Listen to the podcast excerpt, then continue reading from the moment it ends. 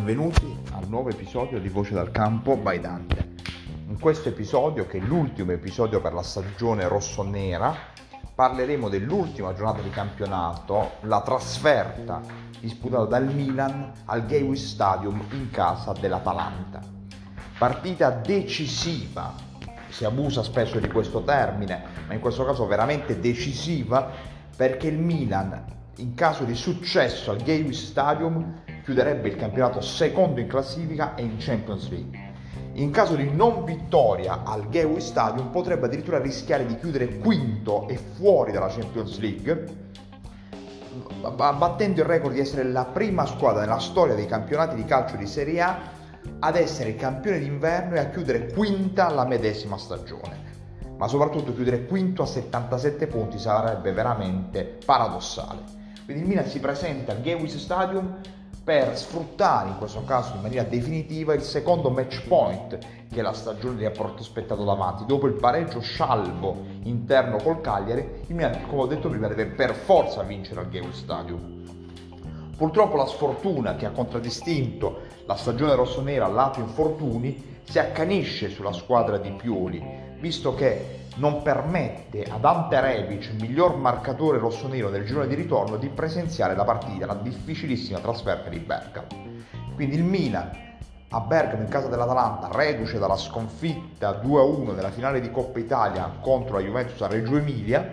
si schiera con la formazione tra virgolette titolare con l'unica dif- defezione, l'assenza di Ibra che viene sostituito non da Rebic con qualità di punta, ma da Rafa Leao. Quindi il Milan si schiera con in porta Donnarumma, in difesa da destra verso sinistra Calabria, Kier, Tomori, Hernanez, ehm, al centrocampo la coppia diciamo africana Kissi Benasser, Selemakers, Cialanoglu,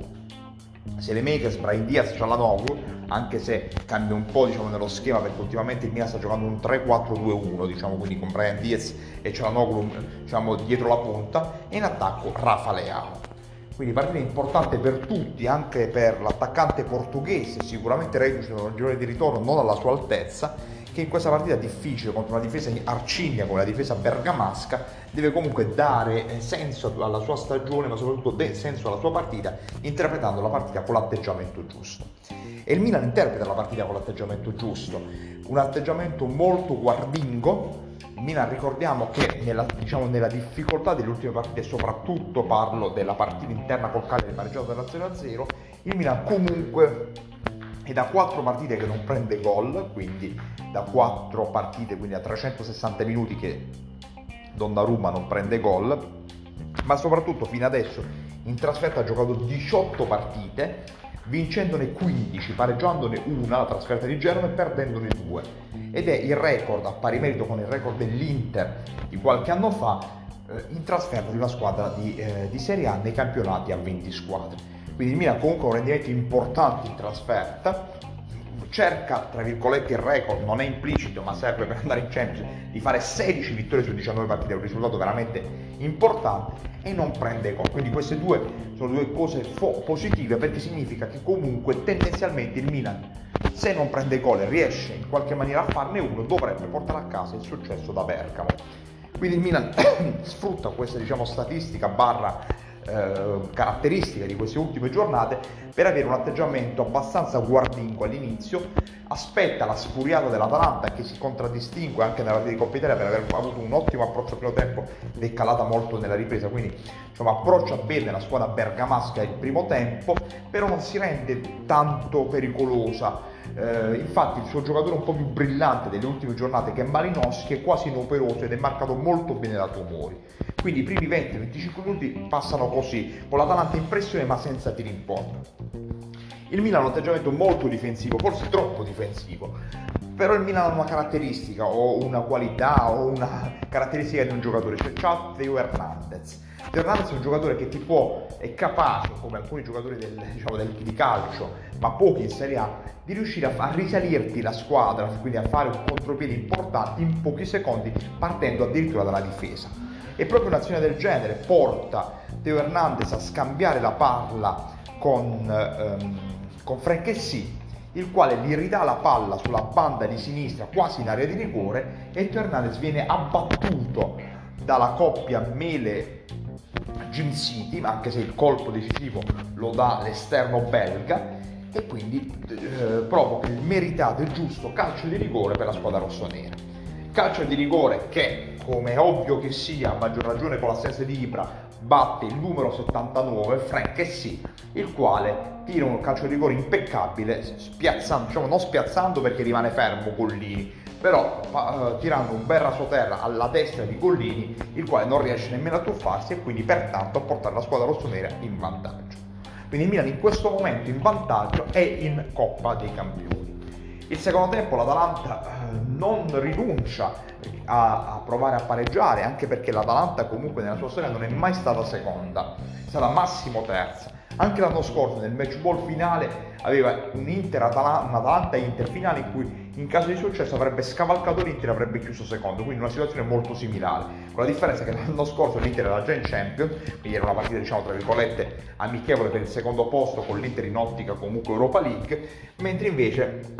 quest'anno comunque eh, c'è un'ambizione diversa, cioè il Milan ha un'ambizione forte di entrare in Champions League, l'Atalanta tendenzialmente ha l'ambizione di arrivare secondo, massimo traguardo della sua storia, ma è già in Coppa dei Campioni. Comunque Gasperini, a prescindere da questo, tenta di aumentare il eh, reparto offensivo nel secondo tempo, facendo entrare uno dei giocatori che in campionato di Serie A si contraddistingue per essere più decisivo entrando alla panchina, che è l'attaccante colombiano Luis Muriel, che sostituisce Pessina e rinforza sicuramente il reparto offensivo della squadra rossonera. L'Atalanta anche qua approccia meglio il secondo tempo, però diciamo il secondo tempo si vedono delle caratteristiche differenti, cioè si vede che comunque sì, Milan soffre, sta un po' più difesa, ma si vede che siccome l'Atalanta vuole pareggiare, libera un po' più di spazio per la squadra rossonera. Quindi l'Atalanta ha l'occasione più clamorosa della partita, la più importante, attraverso l'invenzione di Malinowski che si accentra diciamo, verso il centro dell'area, al posto di tirare come fa di solito col sinistro, da una bella, un bel filtrante a Zapata, che fa il suo tipico movimento in area di rigore, si riesce a liberare e tira, diciamo, uh, come posso dire, per spiazzare fondamentalmente il portiere e la palla esce leggermente alla destra di Donnarumma che battezza la palla fuori. Un tiro tipo, faccio un esempio, tipo quello di Raspadori in Minazza al suolo per dare un'idea, quindi un tiro, un tiro molto similare con la differenza che però la palla esce in questo caso qua, mentre con Raspadori aveva fatto palo gol ed era entrato in porta portando avanti in quel caso là la squadra emiliana e facendola vincere a Sensino. Questa è l'occasione più clamorosa dell'Atalanta, perché il Milan riesce, grazie anche alla mossa di Pioli, di togliere un Benassere un po' spaesato. Benassere non è rientrato benissimo dall'infortunio, speriamo che la prossima stagione possa uh, ritornare al livello della, de, de, di due stagioni fa. Esce un, un Benassere un po' spaesato, ammonito, ma soprattutto in difficoltà di impostazione, per un Meite che entra veramente bene, con l'approccio giusto, cattivo alla partita è proprio il centrocampista, è proprio il centrocampista ex Torino, cioè di proprietà del Torino, che eh, spezza a un certo punto un pressing, se ne va di forza a De Ron e mette una bella palla filtrante a Rafa Leao, il quale eh, giustamente per anticipare il portiere che stava venendo in uscita fa uno scavetto e colpisce il 24esimo palo del Milan, record in Serie A e non permette pertanto alla squadra di andare sul 2-0 e di andare definitivamente in Champions League perché a quel punto sarebbe stato complicato per l'Atalanta rientrare in gioco. Dopo però questa azione comunque l'Atalanta diciamo si rende offensiva ma non dà mai veramente la sensazione di poter pervenire al pareggio. Nel frattempo da, da Napoli giungono risultati positivi perché il Napoli sta pareggiando in casa col Verona quindi il Milan avrebbe bisogno di due gol del Napoli in casa col Verona e dell'Atalanta nella partita col Milan per uscire dalla Champions. Quindi il Milan sta anche in una situazione un pochino più favorevole dal punto di vista, diciamo, come posso dire, ambientale di situazione. E quindi si riesce, non dico a rilassare, ma a giocare un pochino più tranquilla. E proprio verso la fine, sempre una specie di contropiede, porta Dalò a suggerire al centro per a Calcialanoglu, il quale si gira tira la palla che sbatte sulla gamba di un difensore poi sulla mano di Martin Derun che aveva la mano un po', un po', larga e porta al secondo giusto rigore per la squadra rossonera. Rigore per il quale De Rosa ha anche espulso ma non per il rigore stesso ma per aver tirato una specie di pugno a Krunic prenderà addirittura quattro giornate perché poi spingerà anche l'arbitro. E rigore che il presidente il numero 79 anche in questo caso spiazzando Golini fa sì che il Milan possa giungere sul 2-0, andare a 79 punti e andare dopo 7 anni definitivamente di nuovo in Champions League. Quindi grande Milan, si torna a casa, si torna in Champions League e, ed è giusto così, ed è giusto così perché una squadra che comunque gioca- è stata per 37 giornate su 38, che ha fatto 16 successi in trasferta su 19 partite, non può non arrivare in Champions League e non può non arrivare nemmeno secondo, perché onestamente giusto, diciamo, il Milan merita anche di arrivare secondo alle spalle dell'Inter che sicuramente ha dato più continuità, ma il Milan giocando 19 partite su 38 senza il suo capocannoniere, la sua stella, ha dato veramente prova di grande forza e sicuramente l'anno prossimo potrà interpretare bene il campionato, si vedrà quale sarà la squadra e anche la Coppa dei Campioni, anche se il Milan parte dalla, dalla quarta fascia, dalla fascia più difficile. Io diciamo che sto commentando comunque la partita di venerdì, quindi dopo un po' di tempo, non voglio aggiungere nulla su quello che è successo l'indomani o il giorno successivo fondamentalmente. Il dispiacere che comunque quello che è successo darà a ogni tifoso rosso-nero. Dico solo che il Milan è tornato in Champions League dopo sette anni meritatamente e il Milan è la squadra, il Milan è i tifosi, il Milan è la società, il Milan è un simbolo glorioso, il più glorioso in assoluto in Italia, senza ombra di dubbio senza essere smentito da nessuno e secondo me tra i più gloriosi nel panorama internazionale. Quindi un giocatore prima di fare una scelta così radicale per uno, due milioni o per non so che cosa, non riesco a comprendere oggettivamente in questo momento per che cosa, venerdì 28 di maggio, deve pensarci tante volte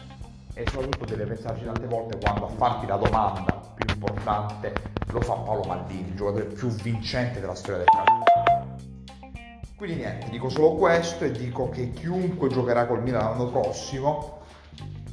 quindi benvenuto a Magnen, eh, sicuramente porterà glorioso, questa gloriosa squadra, questi gloriosi colori onorevolmente in campionato in Coppa Campioni per questo eh, ben, ben questo ritorno tanto agognato nella coppa dalle grandi orecchie. Grazie a tutti e sempre Forza Milan e ci vedremo per commentare l'europeo di 2021 fondamentalmente. Grazie a tutti.